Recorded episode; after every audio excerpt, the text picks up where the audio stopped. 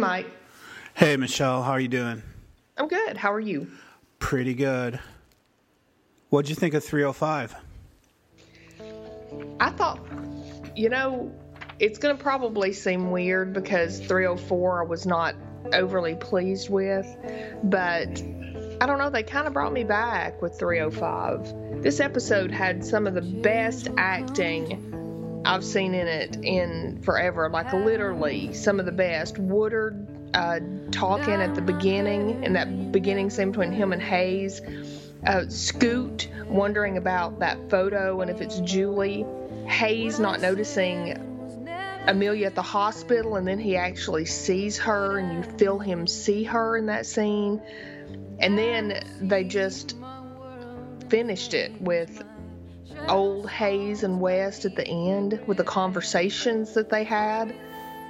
And I, I just thought it was really powerful the acting in this. You know, these these shows have got to give us something.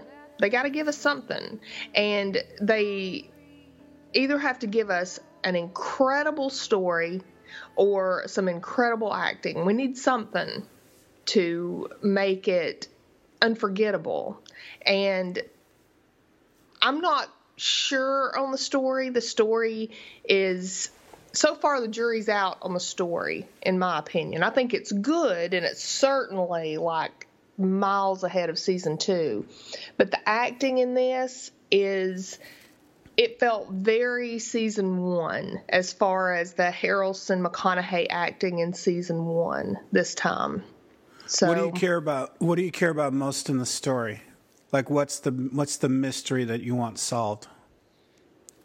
Well, I mean, I, I want to know what happened to Julie, and I also want to know what happened and I particularly want to know now after the stuff we learned. I want to know Lucy's part in it because we guessed that from the beginning, and turns out that's part of it. Um, but I also want to know what happened with Amelia and Hayes because something happened, and also what Hayes and West did. At this point. How about point. what happened with uh, Laurie and West? Yeah, I mean, I guess I care, but yeah, I mean, yes, I care, but they've already broken up once. So we know they have the propensity to do that. They were together three years, not together for two years, then back together for five years, they said. So we know they have the propensity to do that. Um, whatever happened between, and whatever happened with Hayes and West that caused them to stop talking, whatever the insult was to West, um, whatever they did together that they've been alluding to for two or three episodes now that was so bad, what they're afraid is going to come out. I think all of that will have. Yeah, I, I almost want to know more about Hayes and West more than what happened to Julie now. I mean, I don't know Julie. And I know Hayes and Right. West, and I like them, and I want to figure out what happened to them as old men, how they, how they got to these points. Yeah, yeah. I mean, I mean, I agree with that. They, um, the whole story's been about Julie, but like you said, the characters that we've seen has been Hayes and West, and that's who you know we're going to care about, and they make us care about them. I do care about them, and and it, and it's odd because it's over such a long period of time. You know, this is over forty five years. They're showing us this thing. No, it's only And- been five weeks. Oh, okay. Never mind then. Okay. But I think that's pretty cool that they can put so much content in there that I care about 1980 West and what he's doing. I care about 19 or West and Hayes, not just West. Well, probably mainly Hayes at this point, but both. 1990, you know, I care about them there. And now, since they showed us West in 2015, they just did that this week. We didn't see West into the Old Man West until this one. And yeah, I'm interested in what happened to him, what turned him into a loner dog hoarder. So, Michelle, all the speculations about True Detective episode 305, If You Have Ghosts, we didn't really do our intro, but um, one thing I want to have happen is I don't mind if the characters are lying. I mean, that's part of their role playing in the show. I just don't want Pizzolatto to be lying. Like when we saw the kids missing, we saw that Tom was really upset. we saw that Lucy was really upset, right, in the very 1st Uh-huh. episode. So I don't want the, I don't want it to come back that Lucy set it up to help get the Hoyt family Julie's trade off. I don't want. She was really upset in that scene. Well, that's that's what's going to happen. Yeah, but no, that's okay with me because she did set this up in some way. She had something to do with this. I mean, I'm completely convinced, and I'm going to be mad if they led us in that direction as strongly as they have, and it didn't. She was Well, upset that's because that's that's Will what they're ended up- doing. they're leading Will- leading us that way. But how could she be that upset? because Will ended up dying. She didn't And that know wasn't that. part She- of it. At that point, she just thought, "Oh, the kids are missing. What? How did you fuck up and not watch them close enough?" Was she acting, play acting in the role there? Yeah, I think so. Or I think maybe Will was supposed to come back home and he didn't. And so something hmm. screwed up and it terrified her. But I mean, I'm guessing at that part. But but but yeah, yes. They've got to have her having done a part in this. So you think maybe Lucy set it up to help get Julie into some family where she's in a better situation than she, like she won't have Lucy's life if Julie gets into a rich family or something.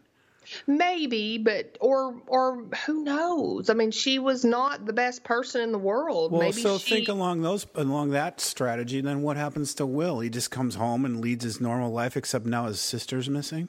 Well, Will presumably belonged to Tom, and Julie presumably did not. Yeah, there's some logic. I guess it's crack mind addled uh, uh, um, strategy. Is it was what? she's Lucy's like a miss. Her mind is messed up from whatever she's doing in life. Well, yeah, yeah. That that's just it. She's obviously not thinking straight on a it's lot skewed of things. logic, but I guess there's a weird skewed skewed logic to it that that would make sense in somebody's mind. Julie's with her rightful father, and Will's with his rightful father. Right. I mean, I'm guessing about that part, you know. I mean, because we've they've they've hinted since episode one. It's not about the the boy. It's about the girl. It's about the girl. Uh, they had separated Will from Julie, and I'm beginning to wonder now if what happened to Will had anything to do with what happened to Julie. In that they were separated. They could have already taken Julie. Julie did not know, we find out, spoiler alert, that Will is dead. So Julie She sees him dead, though. She sees him resting. So she sees something. Well, yeah, yeah, yeah, you're right. Okay. So yeah, she she was there. Yeah, I don't know. Yeah, it's it's pretty crazy. We have more questions now than we did frickin' three episodes ago, and there's only three episodes left. Yeah, they really have continued to add on. It's like you said last time, it's almost too much. And it is almost too much. They're going to have to wrap this up. There is it's it feels I don't know, it's like for every question they answer because we found out now that it is Woodard that is in that that was charged, convicted of doing this post what's the word posthumously. Um, Posthumously. there you go. And um, Or posthumously. I don't know what you're cut- going well, for. not posthumously. No, you're right. Um, but but yeah, and so we found that out. But how many more questions do we have? A lot. about that. You know, like like they didn't just say that he was convicted. They said, you know, he's convicted. We got the sh- the the sweater. You know, so somebody had her. Yeah, okay, so you are right because somebody got the sweater. So they did have her too. But but they've had her and then she's had this crappy life, right? I mean, she's like a runaway maybe Drug addict. yeah, and maybe turning tricks or whatever, right? I mean, she's had this terrible life now that she presumably wouldn't have had with Tom. Well, if Lucy set that in motion, I'm a little disappointed. because of Well, her. if she didn't, I'm disappointed. They can't lead Yeah, us down that without doing something with it. so, what do you think about the title? Just did you put any meaning to if you have ghosts? Yeah, I, yeah, this one really did tie because they, and that's another thing I loved about this. I loved the subtlety of, and and the whole subtlety of this series this time, right? Um, when 2015 Hayes looks in on the bedroom and sees 1990 Hayes family in bed, and then 1990 Hayes family sees the door move, and then he looks out the window, Hayes does, and sees 1980 Hayes through his window. And it was a really cool, and a lot of people didn't like that. I don't think. But Yeah, that it was very that was very um, Game of Thrones Tower of Joy. I When- loved it. when Ned sees the wind. yes, The young Ned sees the wind of the old Ned watching him. yes. Yeah. Yeah. So do you think that's is there any in the story universe? Do you think there's any thing to that, or you think it's just a interesting play on the camera work? Like, do you think there really is potential? Time is a flat circle, like it's all happening at once, and we can all we can go back and forth from future to past to future and in between. Are you asking me what I think about time, or what I think they're saying in the show about in the Tom? show do you think do you think there's go can there be a ghost of the past happening to the real life of wayne Well, yeah, and even in a lesser way, I think that the ghosts of our past affect everything we do now. So, yeah, absolutely. And I think it's a great storyline. And I loved how they told that. so that door really so that door really moved in that scene or wayne perceived it moving No, I think it really moved. I think the door moved. And I think you're okay that's okay. that? I'm You- okay with that. Sure. yeah i think i am too i think it's pretty cool to think that that that's possible Yeah, I mean, what do you think about? You know, we've all seen stuff in our life that we can't explain, right? I mean, you've seen a door move or heard a sound. no i haven't not like that I've You've never, have. seen anything move in your house that, Nope. like, Mike, come on. Yes, you have. Everybody no, has. why would i lie Have you ever heard a sound and you're like, what? What did that come from? Well, from? yeah, nothing, nothing so glaring that I thought, oh, that must be Uncle F- Fredo from 1973. No, I never, I never thought of anything weird like that. Seriously. Well, okay. Well, I mean, you know, I've I've seen like like a door will will close or something, you know, I mean, I and, have and it- dreams of people that I used to know that, you know, dreams are dreams. No, yeah, I'm not talking about that. I'm talking about like awake things, you know, like the the pressure will change in the house if you have your windows open and maybe a door will move and and you think, okay, that I didn't feel any wind, you know, we have uh, two screen doors on our screened-in porch out back, and sometimes the, it's like there's not a breath of wind. We have a wind chime out there. There's not a breath of wind, and one of the doors will just open and close. And I mean, I'm sure it's something explainable, but it just gives you like a little pause, and you think, okay, that that was kind Well, of if that's my whole point, though. If you're sure it's something explainable, then you don't believe it's a reach into the paranormal. If you, but I, yes, but I can't explain it. I mean, you know, that could have been the wind in his house. Just because my rational mind says this is something explainable doesn't mean yeah, I houses don't have it. wind inside them in the in the shut. Sure they do. Not like Yeah, that. Not do. enough to move a door like that. Depending. Depending on if a window's open and, and another window's open, sure they do. That can happen, but but uh, that's not what was happening, and I I just really like that. I thought What do you did a think about? Um, there's no 2015 version of Tom. I hadn't thought about it. Do you think Tom? So there's speculation out there that Tom had something to do with all this too. Well, and yeah, okay. I don't think they can go there because that's going to be Nic Pizzolatto lying, right? Just like you said. That that was great the way you put that at the beginning because the way he was when they were leaving that that's too much. Explain that if he had something. Well, to do. Well even in the very beginning, he was very convincing that he was really racked by his kids being missing, and he was worried that they weren't. When he first got worried, he was worried. Yes, and he didn't want them to go to begin with. No, I don't know about that. He, they were just being kids, and he was like, "Well, okay, be home by dark." Just, I think well, that was normal. Yeah, but, but, but he, was, was, discouraging, if anything. Where are you going? Why are you going? What time you get? You know, be back by this time. I mean, just real, you know. And he didn't say, "Hey, kids, get out and ride your bike." You know, go play or something like that. That would maybe be something. But the no, kids they painted him as a super responsible. Even if he was a fuck up in life, he was very responsible with his kids. Yeah, yeah, and he couldn't go home because every inch of the house is his children and just a lot of stuff. Of course, I mean, I guess you could say the same thing about Lucy as far as once it happened, but even before it happened, we see Tom. No, being, Lucy was a mess up the very first thing we saw. She was coming right. home from being not home.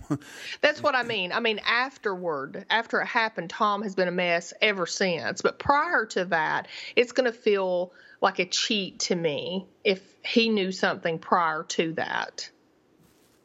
Yeah. I'm awfully particular, aren't I, about what I want them to do and say and where I want this storyline to come from. But they have to wrap this up. They got a lot of stuff to wrap up.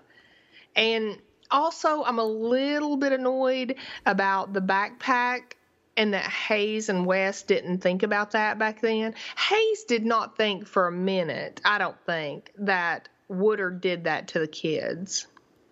And the fact that he would just go along with that doesn't sit well with me. They're going to have to tell me a good story to make me believe that. Yeah, well, it's it's kind of disappointing too that Woodard Woodard was a disappointment in this episode to me. He turns out to be quite the jackass he's not so great of a guy after all. He could because he killed he killed innocent people in this massacre. Yeah, he, he, could have easily just killed himself. He wanted to just kill himself. He could have just shot himself, and that's the end of it. He didn't really settle much. I mean, he got back at those guys, but they he, they were fathers too they were misplaced in their ju- theories of justice, but they were fathers, and he just they were. But now those guys were coming to kill him, and it's just like he said in the episode. He's or you know presumably, and it's just like he said in the episode that he might have been within his rights had he not shot the police officers. And yeah, but I mean, they were coming to kill him for a twisted version of what they perceived as justice. That that this guy was harming our children. Right, you but he's just that. as dead. No, he's just as dead. And he didn't do this. This is if it turns out he did this. That's no, forget the crime. Just right. what he did to resolve his the bullying of these guys with him. And I know they were going to go come and kill him. They said as much. We're coming in, and you're not coming out. But he set this all up to kill people, and then he killed those cops. Killing the cops puts the nail in that coffin. Oh, absolutely. Yeah, absolutely. He would have killed Hayes. He would have turned around and shot Hayes. Yeah, he would have done what he had to do to um, commit what do they call it, suicide by officer or something. Yeah, he would have done what he had to do to get the police officer to shot him. You're right. All right. Well, so what happened in the episode, Michelle? Well, we start out in 1990. We got Hayes and West with the detectives. They're discussing the strategy for finding out if the girl in that uh, footage from the Walgreens is Julie. They again, again, they've uh, okay. They've said this a hundred times. They're talking about the plainclothes police officer taking interviews back in the day, and there's no record of that. There's something eh, that that's another thing about this do you feel like it's a little too too deep? Does this go too deep for you? Because you we've got well, we've got the plainclothes police officer who went to the house that was outside the the woods where Will was found dead. Uh, we got the plainclothes police officer now. They're talking about something else where he was taking interviews back in the day, back in the 1980s, and there's no record of any of yeah, this. Yeah, Harris people, James is the new twist. Right, right. They give us this other big bombshell, but but not only that, you know, just all of this um, you know, we got the missing fingerprints now from the toys. Yeah. Um, so somebody, it's, I don't know. We can have a crime that's just a crime. It does not have to every time go up the uh, the political scale, right? I mean, I understand if that's the story and that's going to be Pizzolatto's story every time, but I don't know. It just feels a little old. Yeah, I think there's already you're you're kind of right. There's already enough evidence to to make us wonder what big bureaucracy is behind this to make it happen. We don't need missing fingerprints and more evidence against those guys. Right. We need some resolution to some of that stuff. Yeah, because I don't want just all the resolution in one episode. It's it's overwhelming. They have to kind of start to tie this up if there's only three more episodes of it. Anyway, Tom comes in. He freaks out because he sees the they have a photograph of Lucy with in in her deathbed, literally with a thing wrapped around her arm.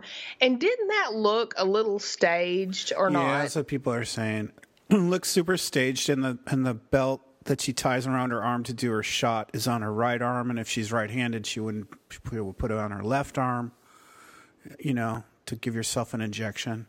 Right. And it looks like, oh, let's set this let's set this stage to make it look like a heroin overdose or whatever. Right. Right.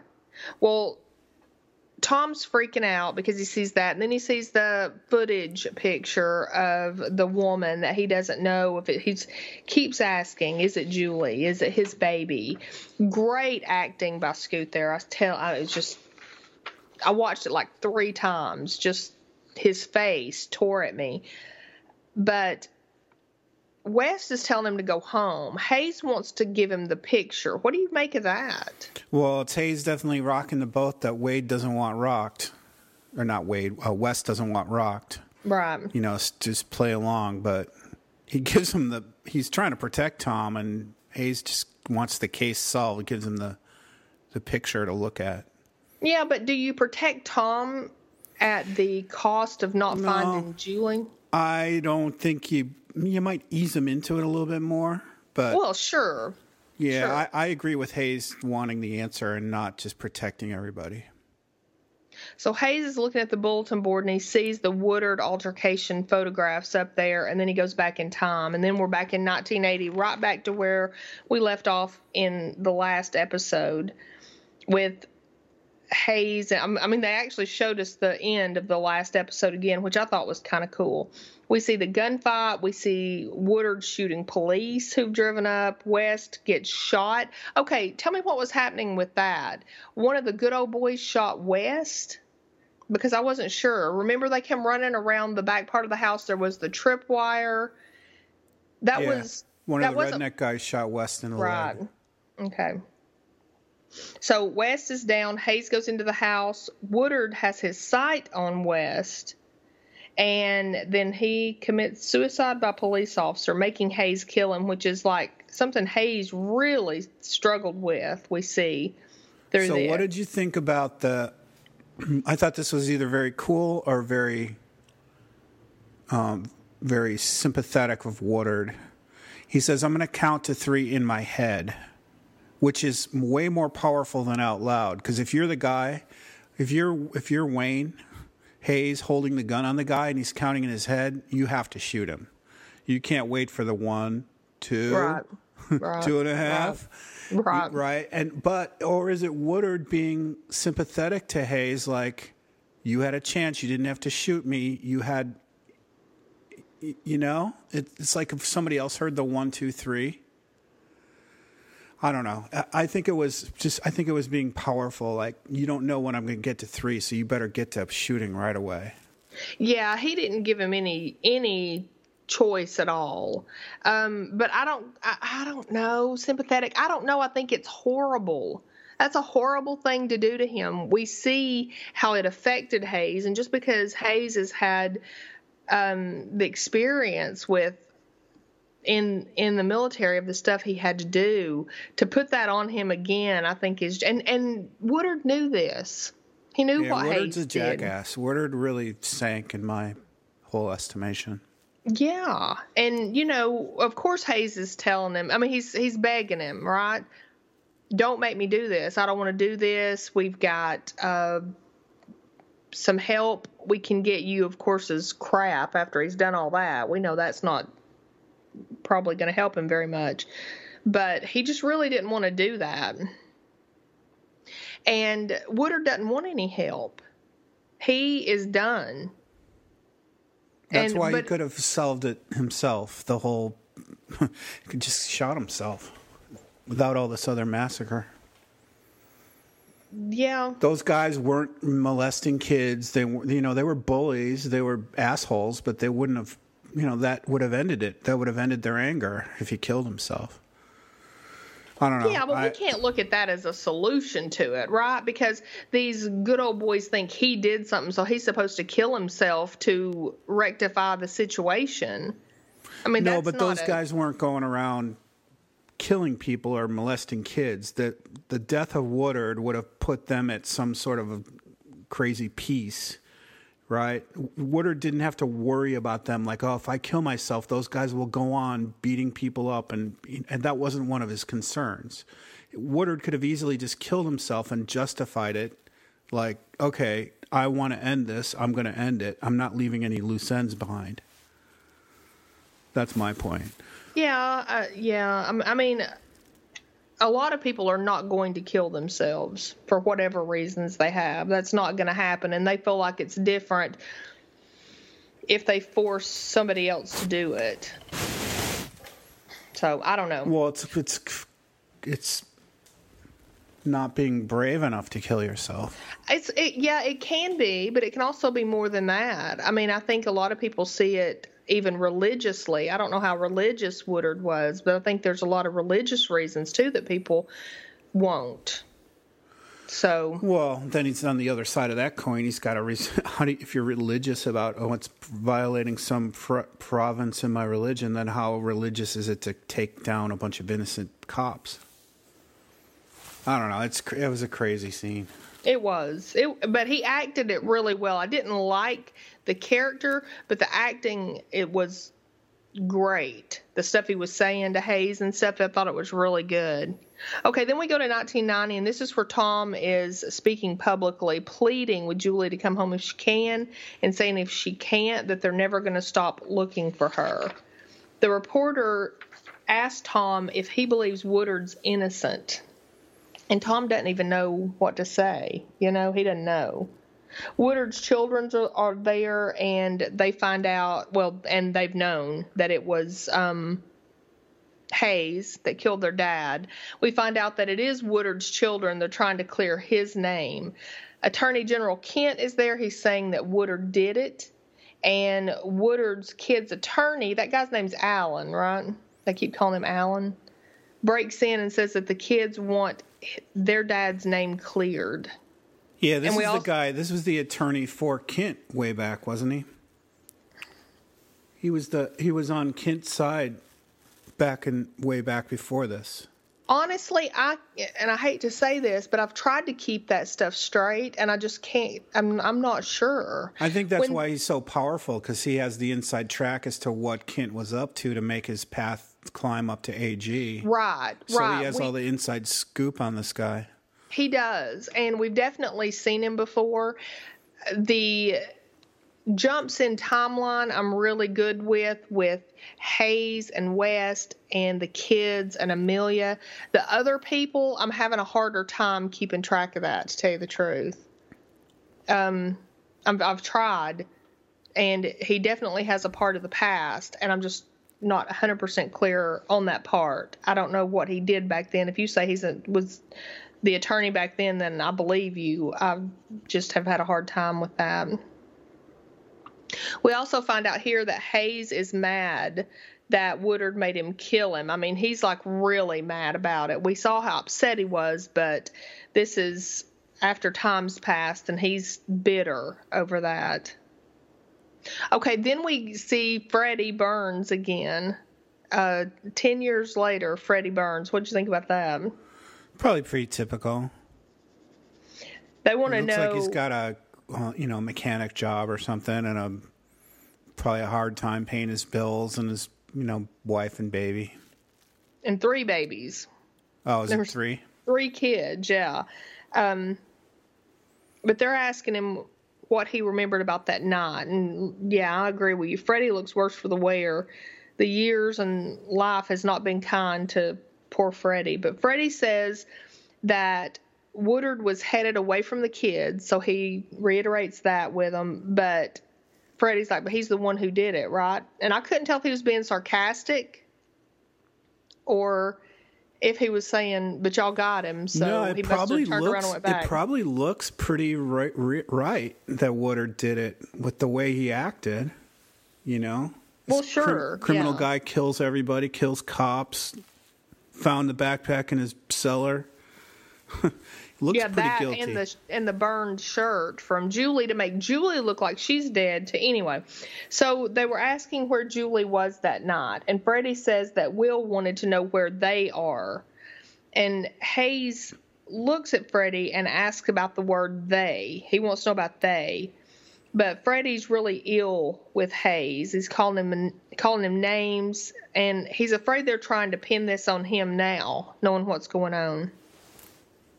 And also, Freddie's still holding on to the names that Hayes called him back then, and remembering the rape comments that he said, and still he's essentially, you know, really upset saying that. Hayes calls Freddie a bully, and Freddie says that he was a teenager back then. What's Hayes' excuse? And Yeah, you got to agree with Freddie a little bit here because Hayes threatened that he'd be raped to death in prison, like almost as it was a matter of fact going to happen thing. Pretty bad of Hayes to do that, and Well, Freddie's yeah, not, not, even forget just that. a yeah, and not even just a matter of fact thing, but a I know guys who al- almost like a threat to him, like he would have somebody do it, not just you know that it would happen. So yeah, I agree, and it kind of goes back to some of the comments that we made last time. Where you were taken up for Hayes and I was taken up for Amelia, and I think Hayes is a bully. I think Freddie's right. And I hate to say that because I really like him. But we see some of those, you know, some of that coming up in a little bit, I guess we'll talk about. But Hayes and West are in the car, and Hayes is saying to please explain the trials and tribulations of being a white man in this country to West because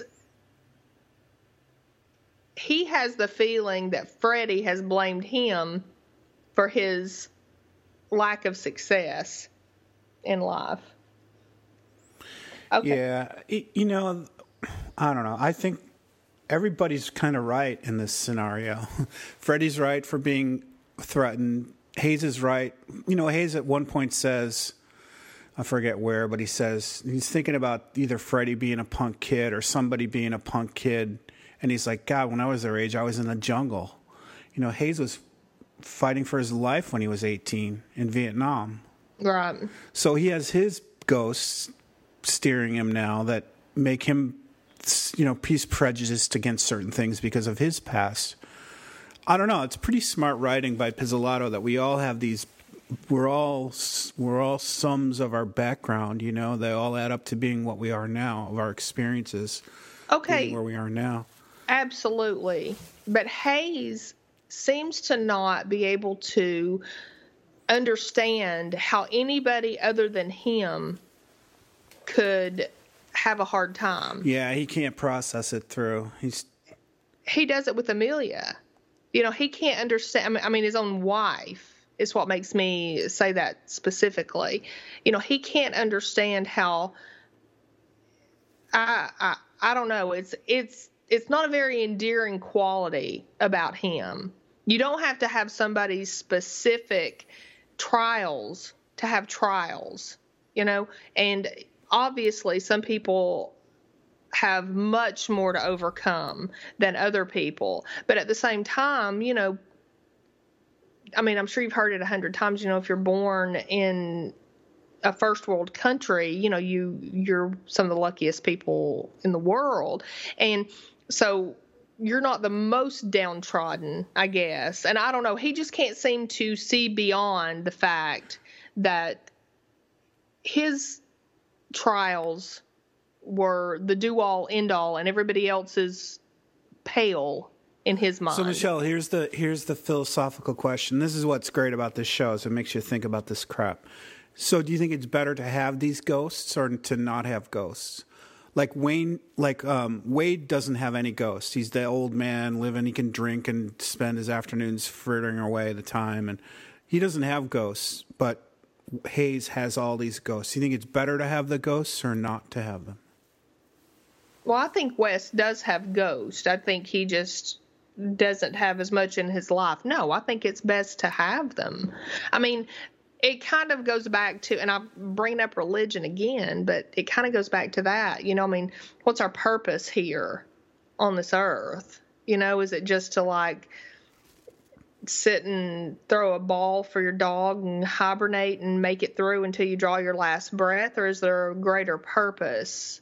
You know, is there something more that we're here for? Are we here to affect other people and their lives and stuff like that? So, yeah, I, I think the ghosts are part of it, and I think if maybe, we run, I mean, maybe you could attach that deepest part of religion to it, but you could also just attach the, like the Louis C.K. Doctor Bigelow theory to it that you're you're missing somebody that you used to love and they're not here anymore and you can't have them and it makes you feel sad. That's you're you're lucky that you have that feeling. That's the best part of love.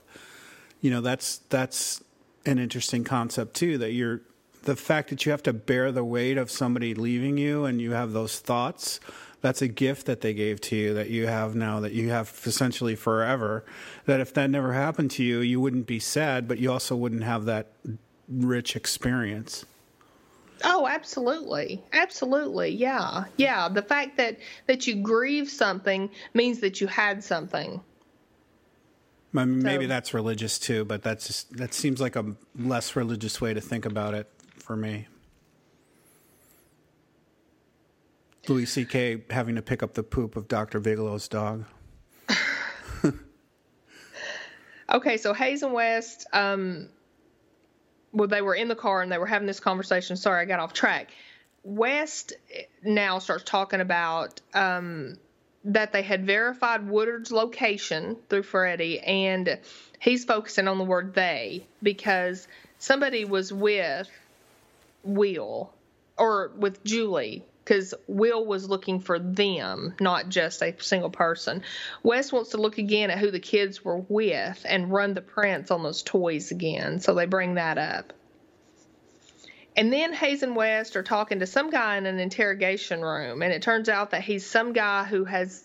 Now, how did they find him? Did he call the hotline or something? No, I think he. I think he saw the. I think he saw the plea, right? Okay. And he came okay, forward maybe. to say, "Hey, I knew I, you know, I know more about this." Right. Okay. He left home at 16. He recognized Julie as um as Mary July. Uh, they hung out for a while. She was in their group. She was a little nutty, evidently. He don't remember what year it was. She talked about being a princess from the pink rooms and looking for her brother and all right. Yeah. So this introduces the whole this is the other layer that we have to contend with here with mr pizzolatto is the whole yellow king slash yes. dungeons and dragons game playing role playing.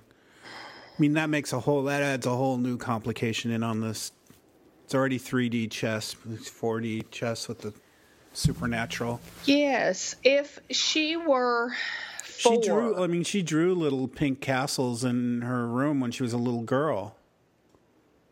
Right. So she made this come true in her drug drug addled mind now. Yeah, I'm I'm not thinking so. What I'm thinking, my my first in, initial impression with this was that whoever took her had this special place for her. Maybe the child who had went away, the white child who had went away, she had their room or whatever, you know, in this special princessy kind of pink princess room.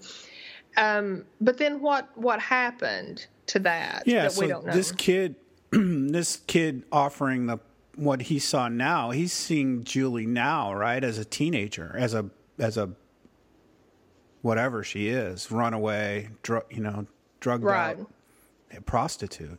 Right. calling herself the Pink Princess. He didn't know she had a nice pink room at the Hoyt's mansion.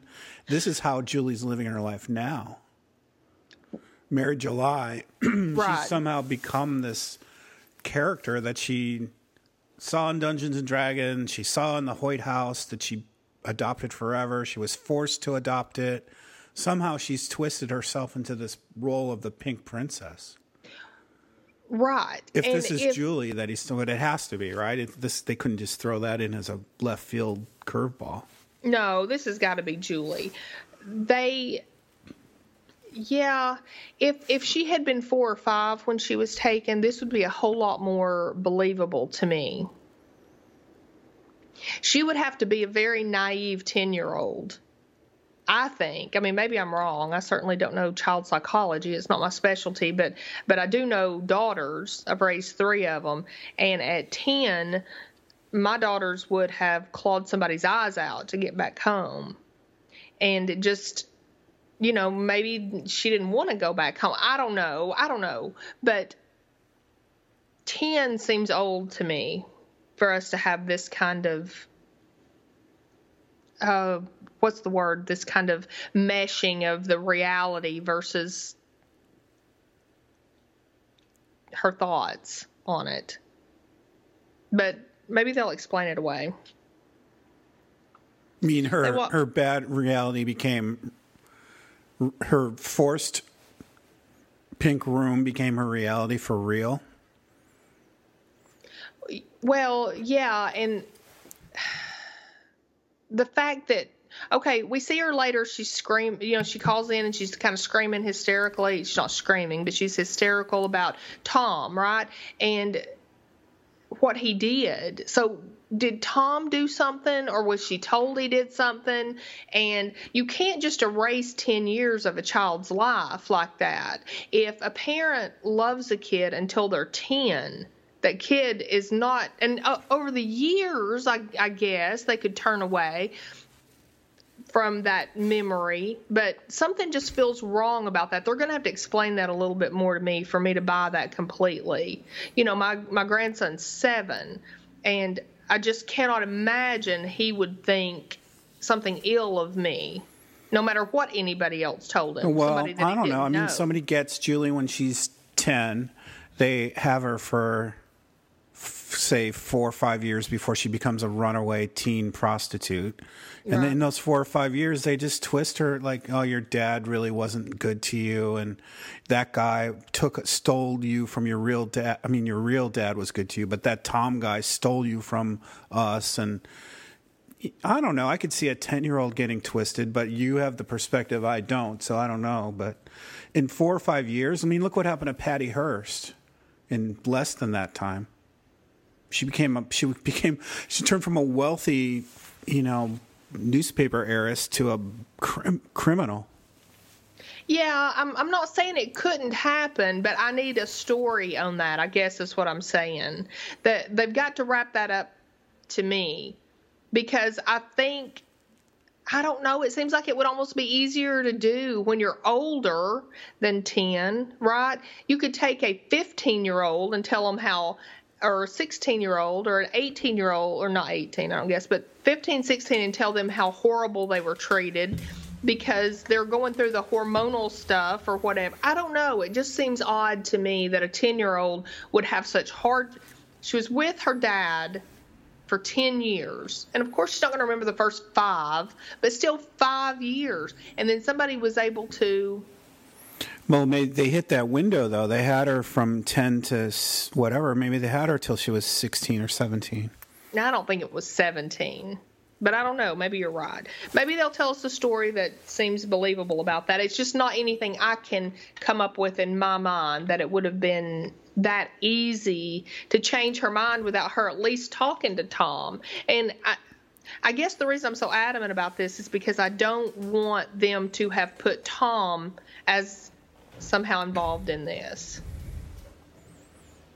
and that's almost the only way that story is going to make more sense. Is if they well, gave I don't her think some that kind of I don't proof. think that's necessarily a part of that problem with Julie. She's just been swayed to think that Tom was evil, even though he wasn't. Not that he was part of her abduction. Yeah, right, but wouldn't they almost have to show her evidence of something? Yeah, fake. They could fake anything to a ten-year-old girl. I guess. He cut bunnies up, and you know whatever, whatever the oh, stupid. Oh, come on. No, no, no. Not at 10. At 5, maybe. 3, 5. well, I'm sure there's 10. age-appropriate evil that you do to people. That at ten is the thing that hits the spot for you at ten, then something different that would have hit it at five. Okay, but then we're talking about. We're almost talking about something else entirely, right? I mean, this has got to be somebody, a mastermind at this kind of thing. I think that's what Pizzolatto's theme is, though, Michelle. Isn't it the yellow cat, the yellow crown, and the you know the yellow king and all that stuff? It's like there's that that supernatural layer of evil. Yeah, but He somebody who wants the girl and doesn't want the boy is not necessarily going to be the person who knows exactly what a 10 year old versus a 5 year old would it, it would take to turn them against the people who have raised them from that point. I don't know. I just want a story behind it for that to seem more believable to me. I think they do that, though. I mean, uh, I mean, look at Manson, Charles Manson, and did you ever, did you see bad things at the El, El Royale? I mean, things that happen to kids to make to turn them against people. They kill their own parents. They do evil things. The kid, they make the kids do evil things by, you know, fr- fucking up their minds, drugs or whatever. Well, and also we have to remember, and I keep forgetting this, that this is not the first contact. It's not like somebody just grabbed Julie and took off with her. So I'm going to argue the other side now. She's had a relationship with these people, and we don't know for how long, right? Maybe forever. We don't know. So if she had a relationship with the people who took her for five years, then that uh, brainwashing or Yeah. truth telling or whatever it might have been could have started, you know. Well, we I don't picture Lucy and Tom lying in bed like Wayne and Amelia every evening, re, you know, recounting their day and talking about what happened with the kids. And so I think Lucy probably had free reign to do whatever she wanted with with Julie for years to, you know, introduce her to this Yellow King Right. family of Hoyts or whatever she did with her. If this is your day to go play in the woods with your with your Yellow King uncle, you know, whatever they did. Geez. Okay, that could be a story. Okay, West isn't even sure that Mary July is the girl, but Hayes says that until they find her, this is her. He's just real adamant on that as they walk out of the room with that guy. They also got the names and uh, phone numbers of some of the other people that were in the group, and they said that they spent a lot of time going through those people and trying to talk to them and find out anything, but they found out nothing. We're in 2015, and Hayes is telling this to Eliza. He's continuing the story there. And this is where Eliza shows him that picture of Harris James, one of the officers that processed the scene in the second investigation that went missing. And he, Hayes doesn't know who he is. And the field statement said that Hayes talked to him back in 1990 and now he's gone. And this is where Hayes says most people he's ever known are gone. He doesn't show any reaction to that. What did you think about that? Well, that's Hayes' memory failing him. Because yeah. we have nextons and we have evidence that Hayes did talk to that guy or know that guy. Right. Okay, then we see that really awkward scene where Hayes and Amelia are going to West's house carrying flowers. They meet West's girlfriend, Lori. They discuss owning the home versus renting. This is where we find out that he was with her for two years, apart for three years, back together for five years. Amelia brings up Julie at the dinner table, and everyone wants to talk about it except Hayes. So, what'd you think about that? Um, I don't know. I think Amelia's a little out of place, always digging for this stuff. But I guess that's what she does. That's her. That's her role in life as the writer. So, guess I guess, but I mean, even as a wife, right? Why is Hayes not having any of these conversations with her? Why is he holding this so close to his chest? I don't understand it. West just answers her questions very easily. You can tell that he and Lori talk about it, and Hayes wants to talk about this is confidential, this is blah blah blah. It's just this bullying tactic. He's well, like, you see it that way. Maybe Hayes just doesn't like her climbing on the backs of people that have suffered tragedy. You know, she's gotten a career out of this detective authorship that she does.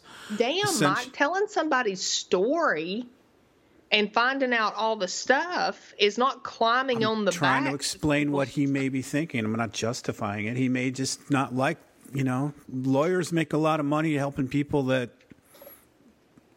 get hurt in accidents, right? I mean, they get money out of things that are have bad things that have happened to people.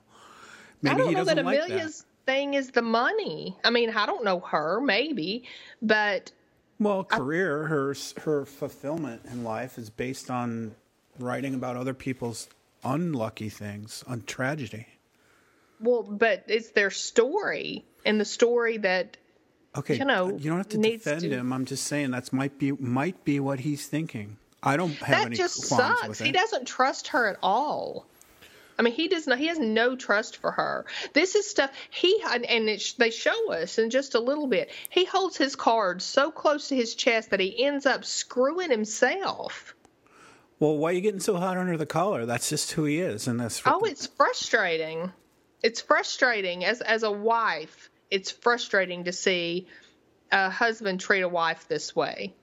Yeah, well, he, he had. I mean, he's got he's got his own background that he was crawling through the jungles when he was, you know, saw these deaths and create, caused all these deaths, killed all these people. He's got his own weight he's got to carry around. I know, but that's all we hear about is Hayes' weight, right? I mean, it's again, it's the situation that nobody else's anything could mean anything except he is. And he has a right to be a jackass because of his past, and nobody else does, only him. And it's very disconcerting to me. I really dislike that. It's a very, um, you know, narcissistic like behavior, and I don't, I don't, I don't even like watching. It makes me uncomfortable.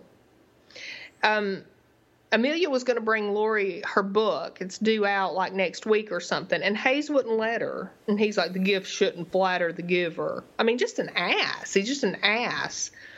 And then he says to Amelia, they'll talk about what she's been up to later, right there in front of everybody, right? And she's not going to let that drop and insists that he tells her what he meant until he just literally goes off on her and she gets up and excuses herself. Yeah, Old West and Lori had the Jesse Pinkman faces on when they were doing the talk over dinner. I know I'm, pu- I'm, pulling a lot of left field references to other shows, but when Jesse was with with um, Walt and Skyler, when he was talking about right, she was talking about stuff. Right, that awkward. I don't really know how to kind of right. deer in the headlights look. Yeah, that's funny. Okay, so, so then we go to 2015, and this is where Hayes is actually reading Amelia's book, and he reads Children Should Laugh, and there isn't much laughter around here. So he is reading the account of the story that Amelia had with Lucy. And this this is where we find out for sure about the connection between Lucy and the children should laugh, and we knew that, but I mean where he finds out, and the note that came to the house saying children should laugh misspelled. It's exactly what you said last week. And I think they're also telling us here because you said that Pizzolatto puts this stuff in there for us to know that he should have listened to her back then and that he was the one being obstinate. Because otherwise, why would he have found that here? And he even says to her even though she's not there, that he should have read the book earlier. Yeah, so you think they're showing some of this old Wayne, um, his his whatever affliction is now, Alzheimer's or whatever, is allowing him some new insight that without the Alzheimer's he would not have had. Like this is registering now, then it didn't, but it didn't register back then. No, I, I don't think it necessarily has anything to do with Alzheimer's or his dementia, but I think it has to do with the fact that he's now looking at stuff. I don't know if he would or would not without the Alzheimer's or the so dementia. you think he really, really only just read the book just now in 2015? yes. Yeah, maybe that might be that might be what I think. I'm not sure yet. Yeah. Well, yeah. I mean, I, I well, that's a good point. Actually, I didn't think about the fact that he could have read it before, but he seems to be keeping pretty good notes with his recorder and stuff. So, um, and some because some people with afflictions, like I don't know what the Rain Man type thing was, but that you know he was able to do amazing mental things with an affliction that he wouldn't be able to do, you know, if you didn't if he didn't have that problem. yeah, but that was autism. That's completely different than than than the dementia and stuff we're talking about. But Is it? Hayes, yes. Well, Yes. I'm serious though. Is it do, doesn't something doesn't some shortcoming in your mind uh, allow you uh, to accelerate some other thing? I don't know that dementia works that way. If it All right. does, I I don't know about it. But Hayes gets up and looks out the window and sees that car out there again. Now, what's up with this? What's up with the car? I think that's really there. I think there is somebody. Well, I don't know. I don't know why I think some things are really there and some things may not be, like the door moving and the. I mean, it has to really be there, right? That's that's kind of pulling a fake string if it's not there. Yeah, the car's there, I think. I mean, because they don't show it there and then gone or anything like that. If they did that, you know, he looks out one second, it's there. He literally turns his head and looks out again, it's gone. But they make Okay. it look they make it look like it's the brown sedan that was in 20 not 2015 but 1980, right? Is that what they're doing? I don't. I, don't mean know. it looks like that nice luxurious sedan. okay. I don't I know. To even- me, that's kind of I- what made me think. That's what it made me think of. Okay, you you may be right. I didn't. Why would the know. cops be stalking Wayne in 2015? It doesn't. I don't know. Either way, it doesn't add up. Really, it's hard to. It's hard to figure it out. Okay, well then we go back to the scene where Hayes and Amelia are coming back home from that lovely dinner that they had at West House, and Amelia's mom is there saying that Rebecca's sick, and he is so bitter to her, saying the Sallisaw detective told him that she called him her ex, uh, called her his ex-wife. He's you know, or ex-husband. Yeah. She Did you talk about the divorce? Yeah. Right. So ugly to her. And he's now telling her about going to Sallisaw and finding the footage of Julian. And she's all open to this and asking him why he didn't tell her, but she's not going, Why didn't you tell me? She's going, Oh, oh, why, what? Why didn't you tell me? And um, Yeah, I think this illuminates kind of what we were saying, Michelle, that she is so the the primary thing in her mind is like this this case and that her writing about this this is like a new interesting feature of this case. It overrides their argument, their their marital argument. This is more interesting to her than wait a minute, you went and you found this, you didn't even tell me and I'm your wife and this was like more interesting to her than that. So she's she's prioritized this story over everything. Yeah, I don't think so at all. I think she just he knows she's writing a book about what happened. And he goes there and finds this and her book's due out next week and he doesn't even tell her he's been there. Right. I don't know. I don't I I I Well, she doesn't get mad about that. She's like, "My book's about to come out, and you didn't even fucking tell me that this would been this would." She's like just fascinated by the fact that there was a video of Julie in the Walgreens, and he has it. It, it was like that was more important to her than the anger she could have expressed to him as her husband not telling her stuff. But isn't that interesting though? It's like she cares more about the story than the fact that she didn't get the story. That's my whole point. That she's fascinated with this story, and that's and that's all she really not all, but that's the primary thing in her life. Is that's her that's her motivator. And you think that's I don't think it's her motivator. I don't know. I don't know. You don't think that's her mo- main motivation? Is the story of the crime of this thing with Julie, oh, even over her marriage with Wayne? No, I don't. Yeah, I, I think do. it's that's our okay. that's our point of difference here. So we don't need to get Okay. upset about it. That's just our different view of this. I think she's more fascinated with her interpretation of this story of this girl Julie than a- anything else.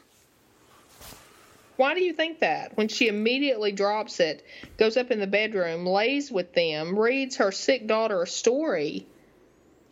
Why do you think that's Well, I don't think she's thing? forgotten about the video of Julie. I think she's, you know, I think she does both. I think that uh, she she does smooth a lot of things over with intimacy, and this is another form of intimacy. She has sex sometimes, and other times she has this family intimacy. She's a very complicated, smart woman. You know, she's not just like I'm not. I'm going to go and pout in the corner because you didn't tell me about this video. She's she's complicated. Yeah, I, I don't see anything she's doing as being wrong at this point. Certainly, I don't see this. However, and I'm a little annoyed at this because you could be right in a way beca- because of the upcomings that we'll talk about. But but he says some pretty ugly stuff to her. He says she's see- I don't think what mm-hmm. she's doing is wrong either. And I don't think what he's doing is wrong. I don't. I just think it's what the way it is. No, Mike. I mean, it's wrong. They've got this marriage and this family, and they're raising these kids, and they end up getting uh, Rebecca. Whatever happens with her, that she's not even coming around her father, who's so ill. They're they're screwing things up. Well, that happens. That's true. That happens to people. I mean, but do you do you call it wrong? She's Yes, you call it wrong when you're screwing up your family. Look, you have your big rocks, you have your main important things in your life, and those things have got to be priority to you. And that's just how it goes. And it can be things like, you know, like your health and things like your family and stuff like that. You have to have priorities in life. And your priorities have to be straight. They have to be. And if they're not, you're going to end up like West, alone and you're going to end up you know with really bad things in your life you can't you can't work on the small sand like things all the time you have to sometimes work on the big things well, but you're making the big thing. Your your observation of the big thing is your take on it. Mine might be different than yours. I don't attach right or wrong to it. I just attach that's how it is to it. I mean, do you call Steve Jobs being wrong because he he he left his daughter for years and went and started a computer company? Is he wrong in the family sense? Yes, he's wrong for that. But it but we wouldn't have Apple Computer if he hadn't done that. yeah i don't care you know there's things more important than apple computer and there's things more important than other things. There's things more important than the material things, and and he could have done both. He didn't have to leave his daughter to go do Apple Computer. That's an excuse in my book. Um, I, I don't know his story, but just just hearing what what you said, that's an excuse. Well, there's Um, there's all kinds of industrialists and people that focus solely on their careers and not their families that create great things in the career industrial sense that and there's guys that focus on their families that create family ties that are unbreakable. And that- that's all well and good, but you don't get to create the family and then decide you're going to do something else. You know, that's yeah, and you're probably right in most people's minds by making that statement. But what I'm saying is that my statement is also true that people do create great things at the expense of other things, and sometimes that's family. Not that that's Obviously. right- I don't attach right or wrong to it. Probably wrong if you think about the moral sense. It's probably wrong to start a family and then abandon it and to create a great piece of art or you know machinery or invention but that's what happens that's how well- people are Well, I'm going to go out on a limb and I'm going to attach right or wrong to it and I'm going to say that's wrong. And just because you're doing something else right doesn't mean that you're not doing something wrong. And I think it's okay to call wrong wrong. I think it's okay to do that. And um I don't anyway, I don't I don't even know how we got into that. That's um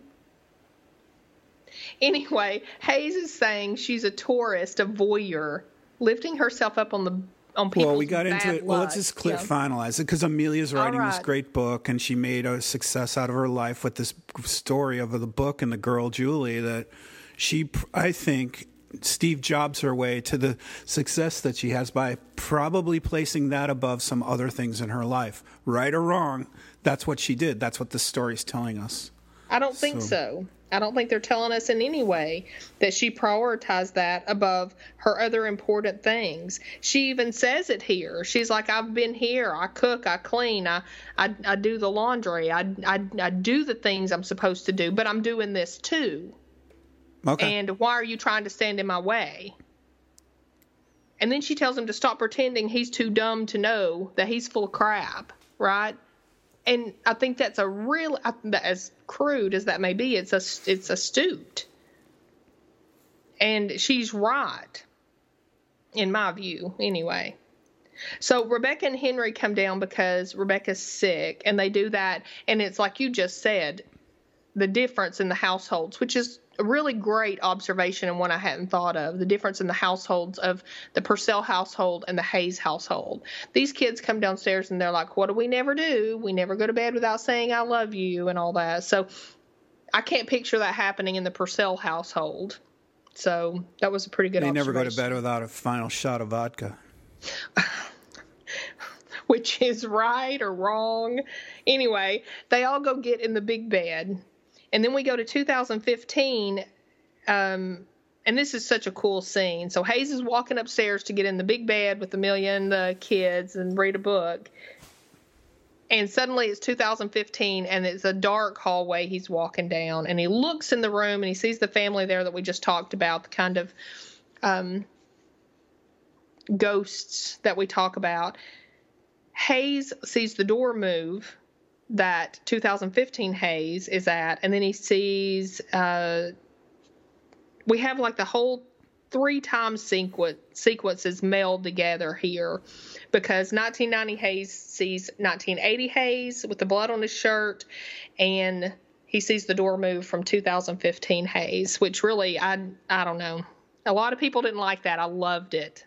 No, I thought it was great. So then we go back to 1980, and Hayes is giving his statement about the shooting at the hospital because West is in the hospital uh, with his leg right after the Woodard incident. Amelia comes running in and wants to know if he's okay. He's got blood all over his shirt. She's asking him what happened, and even then, he's telling her, "You'll see it on the news." I mean, he yeah. won't even tell her what happened. And um, can we just settle this a little spat that we're having, Michelle, that he is not a fan of her writing this story and getting new information and growing the story at all. Every new little piece of evidence and information pisses him off that she wants more. She wants the down low on it. Well, she wasn't writing the story back then. Well, she in her mind was, you know, thinking of the crime and creating this she was writing the story in her mind. She had the idea. Well, he didn't of... know that. No, I mean maybe, but he didn't know that. They weren't even together really yet. He didn't know that. All right. Sorry. You're gonna hang on to it, aren't you? Yeah, I think I'm. I'm I, just a little bit longer anyway. But like you said, I mean, there's some other stuff that comes up that might change my mind. So, but that's in the next on, so I won't spoil it. But she. Uh, he wants to see West, but they won't let him. And Amelia asks him if he wants to go somewhere and talk about it, go get cleaned up. And this is where he looks at her like he didn't even notice she was there. Like this whole time, it's just been like this big distraction, keeping him from what he wants. And then he turns around and he sees her. Yeah, he no- notices her scent. I think is the point that they show. Yeah, ivory soap and chalk. He's dust. very base in his in his motivations like don't do this this is wrong this is right this makes me horny this you know he's very he's driven by his senses almost. I can go into the woods and track a man and come back with a scalp without any tool. Like he's very intuitively sent following his senses all the time. And he does that with amelia all the time. He gets turned on you know by her scent of her ivory soap Okay, that's interesting. I hadn't thought about it like that. But they go back to her house and he starts to just immediately undress. She's talking to him, and um, we're going to assume this is the first time, you know, based on their interaction. And Um, so she starts to undress and leads him into the bedroom, and they close the door. Then we go back to 1990, and Hayes is looking through evidence. And this is where he goes into the police holding room and wants to know where the fingerprints are. The fingerprints from the toys are suddenly missing. So, this is another one of those higher ups, we have to assume, right? That's destroyed evidence. Um, he wants the logbook, even though the guy says it only goes back a few years. He doesn't care. He wants it. So, and we, we don't find out anything else about that, which I was a little disappointed in. So then we see Hayes. He's sitting in that room and he's looking at the bulletin board and he's thinking back to the Woodard altercation and all that they were looking through. The phone rings. He ignores it. He's so into this.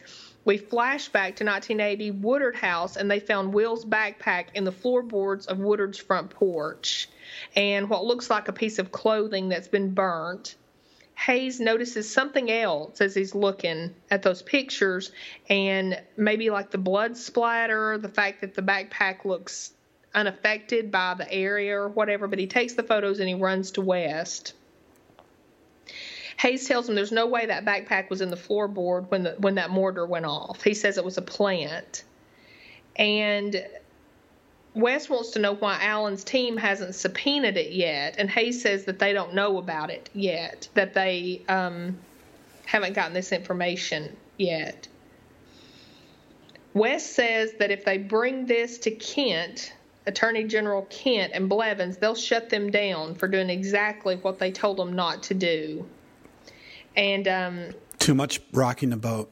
Yeah, and they also point out that there was three day altercation or three days between the altercation and them searching the place, them doing this thing. It took them three days. There's plenty of time to plant this evidence. The phone rings and. And that Harris, this guy Harris, found the evidence, right? This oh, cop. Oh, is that who found it? Oh, okay. Yeah, that's why. That. That's the that's important. Oh, okay. I did not catch that. Okay. The phone rings and found it slash planted it. Harris James. Okay. He, okay. What makes you think he pl- planted? Because he found it? it. You know, it's like, hey, okay. you throw it in there, and one second later, hey, look, a backpack. I mean, you know, I don't know. Maybe okay. he maybe he didn't find it, but I mean, they show us how it got found. The the cop, the one cop, sees it and says, "Hey, Harris, look, a backpack." They showed us that scene. Yeah, I didn't catch that that was Harris though. Yeah, that's Harris. Okay, that's a good catch. Um, but West is afraid that he doesn't want to take this to them to them yet to the attorney general. The phone rings and he looks all stressed. He says that was Briggs. A call came on the hotline last night that they need to hear. Then we go to 2015 and we see West, 2015 West for the first time. He's feeding his tons of dogs dry food with raw egg. I thought he was feeding them chocolate chips. No. But you wouldn't feed a dog chocolate chips. No, I would hope not. That first shot though looked like looked like somebody was baking something and they were pouring little bowls of chocolate chips. You were just hungry. Yeah, that's what I have when I'm hungry, Michelle. Bowl of chocolate chips and, and raw Irish egg. coffee. Yeah, that coffee was. Um, he had a little bit of coffee and a lot of spike. He takes the small, pitiful dog inside and feeds it straight from his skillet. Um, so you can tell he's like this good hearted person. He's having a conversation with the pup about women and kitchen skills. And as long as you can cook, women will know that you're not just out to have somebody cook for you. He looks out the window and sees Hayes and Henry drive. That was pretty clever. I'll give Pizzolatto some more accolades here. That you talk to your dog like he's a dude. That's pretty. That's pretty interestingly smart. I think. Dude, when you get out there in the world and get yourself a woman, make sure that she knows you can cook, so that way she knows you're not just after her for her cooking for you. It's this like a ragtag little dog. Yeah, doesn't everybody do that with their dogs? I don't know. I, I think writing it into a story on television is interesting. I think that's very very cool. Yeah, I do too. I thought it was a good way to tell, you know. You do talk to your dog that way, but you talk to your dog kind of in private where no one hears it, not on a HBO television hit. That's cool that's that a, he did that. I agree. That's a good point. Hayes is talking to Henry saying he, that this doesn't look like a place that West would live And it's interesting because he only knows 1990, 1980, 1990 West. He didn't know him at all. So, Michelle, we'll get into our pre- next on spoiler section and we won't do too much damage here, but does that barn look does that place that hey, that West lives now look like the barn that they go to sometimes? I hadn't thought of that. I'll leave it That's at a- that till we get to spoilers time, but Yeah, that's a good catch. it's out it's I'd- out in the middle of the country and it looks barn barnish to me. Hmm. Okay. Yeah, I want to hear your thoughts on that. Um, Hayes asked Henry when was the last time he saw West, and Henry says he, you know, he's like, I don't know, and we don't have to do this right now if you don't want to do this, because Hayes is a little hesitant once he's there. But West walks out on the deck, says Hayes looks good. Who's the old man with him? And Hayes has this genuine smile and looks relieved. Henry is then talking quietly to West, saying that Hayes might be a little shaky. He doesn't remember the last time he saw you. He doesn't know why West is pissed at him. West, you know, says, "Well, maybe I forgot too." So I mean, he still seems like this good guy, right? Great guy, yeah. Hayes asks um, where he keeps his medals and his Clinton pictures, and we find, and you know, they they have no meaning to West anymore. And Hayes asks to look at his kids. He's got no kids. What happened to Lori? He never got married. West He does have a guitar though. yeah. West says when you don't talk to somebody for 24 years, you're going to miss some stuff. So that also tells us that they haven't talked since 91, the year after that, they reopened that has displaced poor old Julie for me as the mystery, Michelle. I want to know what happened to these guys now more than I want to know anything else. Well, and they kind of give us some hints here, right? That Hayes um, just left. He just left the case, maybe mid case, something to do with Amelia. That's what Wes says. You know, no, never came over for a ball game. Never came. To, you never called to shoot the br- shit. You never called to say you're sorry. Just like left. That's Yeah. That's an interesting quant- conundrum here for me. What's what the hell happened to these guys? Okay, we'll let's let's just finish this and then we'll get into that because there is a lot to talk about in that. Hayes and West are in the interrogation room with Tom and the tape player. They play him the state police hotline tape. She saw on TV make him leave her alone. She knows what he did. The man on TV acting like her father, acting like her father. She wants to know where Will is. They left him resting. They tell her they will take care of her, and she says, You won't. You work for them. Yeah, that's that's the parroting parroting back what she's been infused by this evil people that took her. That was a horrible sentence. That's her recollection of what was jammed into her by whoever kidnapped her. Yeah. That's Or- not my real name. I know what he did. So they told her a bunch of crap about Scoot that probably wasn't true that made her really rebel and be glad that she wasn't was not home. Leave me alone. I don't want to go back to that. If he's that evil, I don't want to go back to that. Right. Where's my brother? You know, she doesn't really know what happened to Will. No, she doesn't. But she also says that she can't tell the police because the police work for them.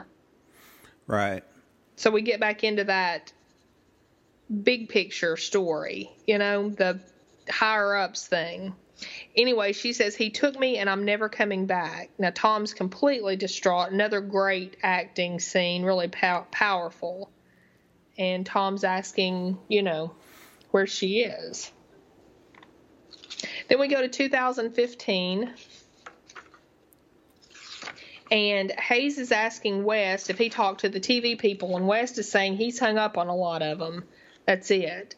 Hayes tells them that they're deep in it and they don't want anything to come back on them. So, whatever that means, and we don't know that yet. West says, like killing a man, is it coming back? And Hayes says, not so far. Hayes tells him about O'Brien being found in the quarry in southern Missouri. Hayes tells him that they're onto something about Harris James.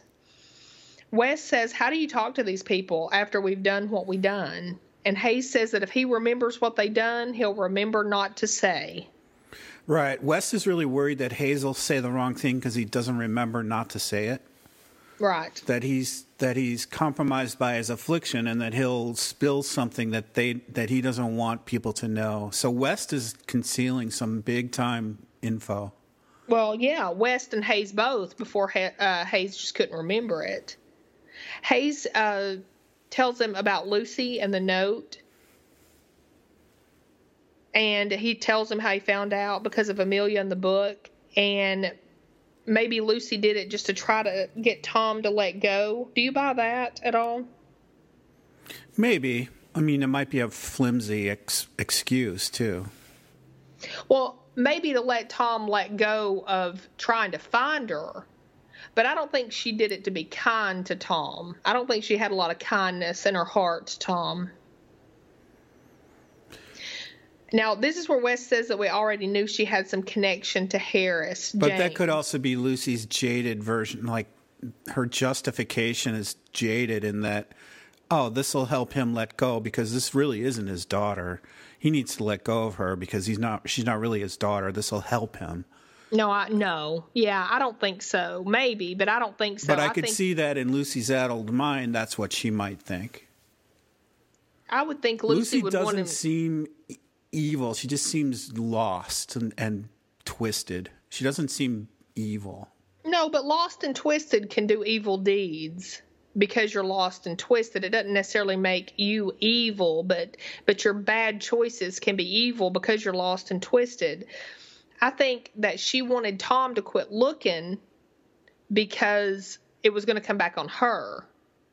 Maybe but that's just my. I think evil though is more complex. I think there's evil like the attorney general wants to keep the wrong story in place so his stature stays in place, and I think there's evil like helping Julie get away to another family, or not get away, but be transferred to another family for some benefit to Lucy.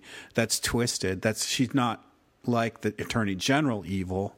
Well, sure. There's there's evil for your own benefit, and then there's evil for somebody else's benefit. Oh no, I think maybe. this was Lucy's benefit. I think she got some a pack of drugs or some money or some whatever. I think she got something evil out of it. I don't know. I, it's just different. It seems different to me. I don't disagree with that. Okay, Wes said, but th- this is important though. Wes says that we already knew she had some connection to Harris James. He won't even say his name, and we don't know the connection Lucy had with Harris James, right? Uh, we don't know very much at all about Harris James, except for some stuff on the next ons. Right. And that he was there when the backpack got found. Now, this is where Hayes says that Hoyt came to see him the day after what happened happened, but he never told West. That's a big deal.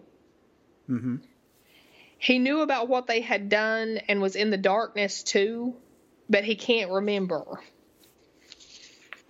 Um, and then they say that he passed away some years back. West says that Hayes walked away. This is where he's talking about Hayes walk, walking away back in 1990, and he says he had to um, because of Amelia. But Hayes says he's not walking away this time. Um, And then West is like, "Why did you come to see me? Did you come to see me to play, you know, to do this play adventure?" And West says that in the 80s they stopped being partners, they drifted apart, but this isn't that. You never stopped by, you never had a drink, you never picked up the phone, you never said you were sorry, nothing. And West says, and I was going to forgive you still and have a drink with you. And then this is where Hayes asks him how much he's drinking, and West just goes crazy, saying he has no one, nothing, no no woman, no kids, no old friends. You don't judge me. Almost and like he earned it. I pay the price for this freedom by not having right a woman and a family. Right. Um, essentially, everything has been taken from me. You're not taking this from me. And he says you still haven't apologized. And this is where Hayes gets real, you know, serious and he says i can't remember he said i'm sorry he said i can't remember my wife my life and yeah, if why you doesn't me West know this? Why would West get this type of angry? He- He knows this that Hayes has lost part of his memory. i don't know that that would discount the hurt he feels over it you know I i, mean you can be hurt from somebody who's even not with us anymore. Somebody could have done something that hurts you, but you can still feel the hurt over it, even if they're not there. I guess. Um, but they're both like softly, silently crying. They have tears running down their face. Hayes goes on to say that he has a file he's working on, but he's missing so much. Wes says that if he needs help killing time, he's your man. I've thought of every way to kill time, but I'm not going to go back into this. Hayes, this is where he says that he quit because there was uh, other considerations b- between him and Amelia, but he wants to finish this. And Wes keeps telling him no, and Hayes keeps saying yes. And finally, Hayes said, "Stir some stuff up with me." And Wes says, "How come Henry doesn't have you locked up?" Yeah. And Hayes says, "Because he doesn't know how bad I am." Really quickly, he just answers that, which is kind of funny. And Hayes says, You don't want to miss a 70 year old crazy man running around with a badge and a gun. And Wes said, Yeah, I could use a laugh. So West is in, right? I know it's funny how they recruit each other. Like he's recruited him again, or Yep. now the other way around. But so they're up to something now in 2015. Yep, they're going to do something. We don't have long to find out, but that's the end. All right, Michelle, we're hitting the 90 five. minute mark again. So, what did you see on the regular next ons? Anything? Okay, on the next ons, uh, 2015 Hayes is saying it's terrible what this world makes you ponder, or what this work makes you ponder, sorry. Someone's telling Hayes and West that they ain't the only ones looking for Julie, and the other ones have a serious head start on them. Hayes is saying, uh, We don't stop, we take it all the way this time. Eliza is asking 2015 Hayes if he thought about the number of fatalities surrounding this case.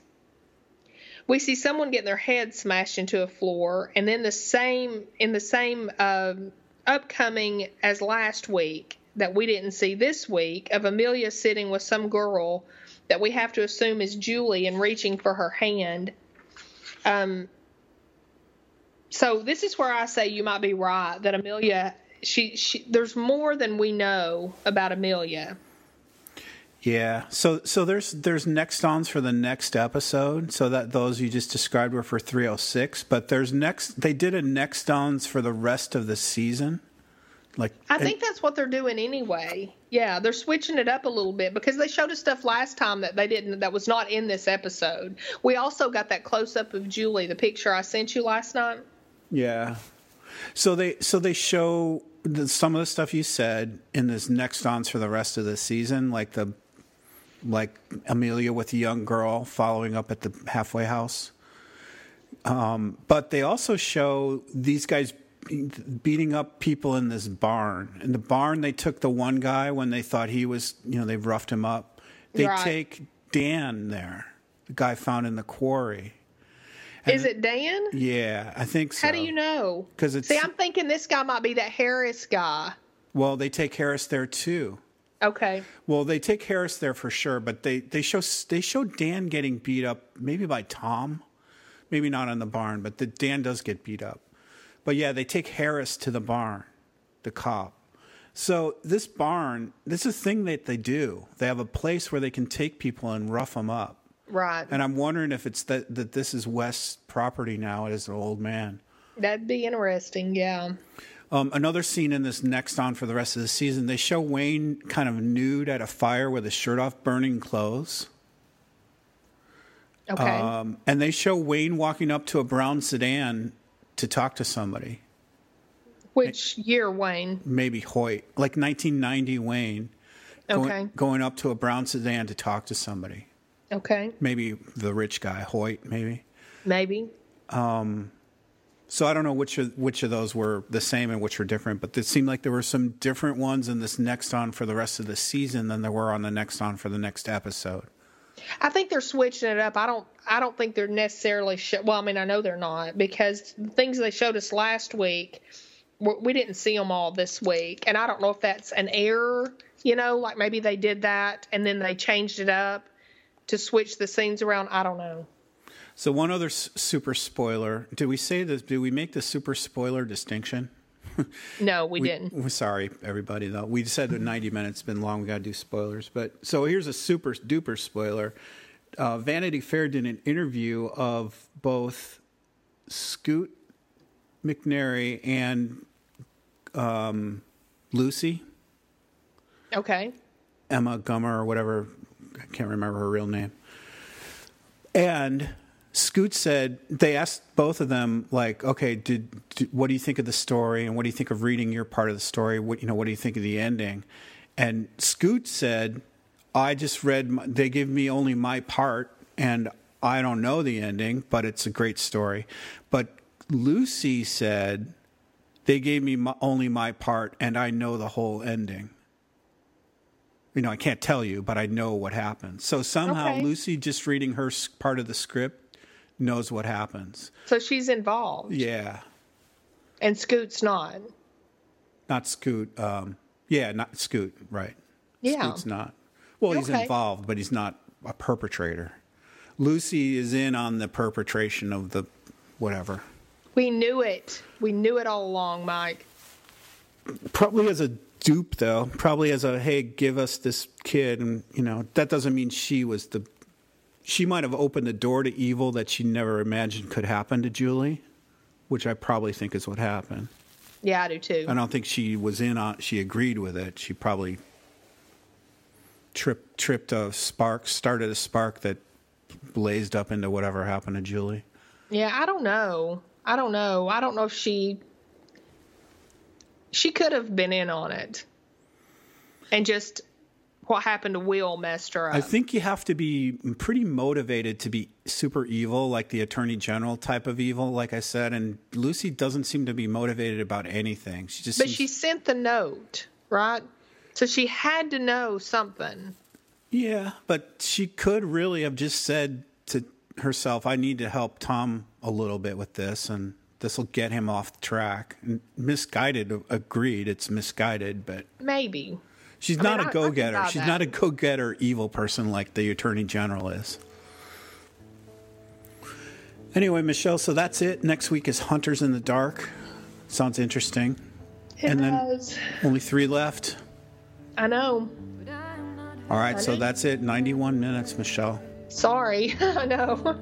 It's just hard to talk about it unless that there's so much to talk about. Yeah, it's not your fault. It's just long. All right, so see you next week on Hunters in the Dark. Okay, we'll see you then, Mike. And now you see my world in flames, my shadow songs, my deep regret.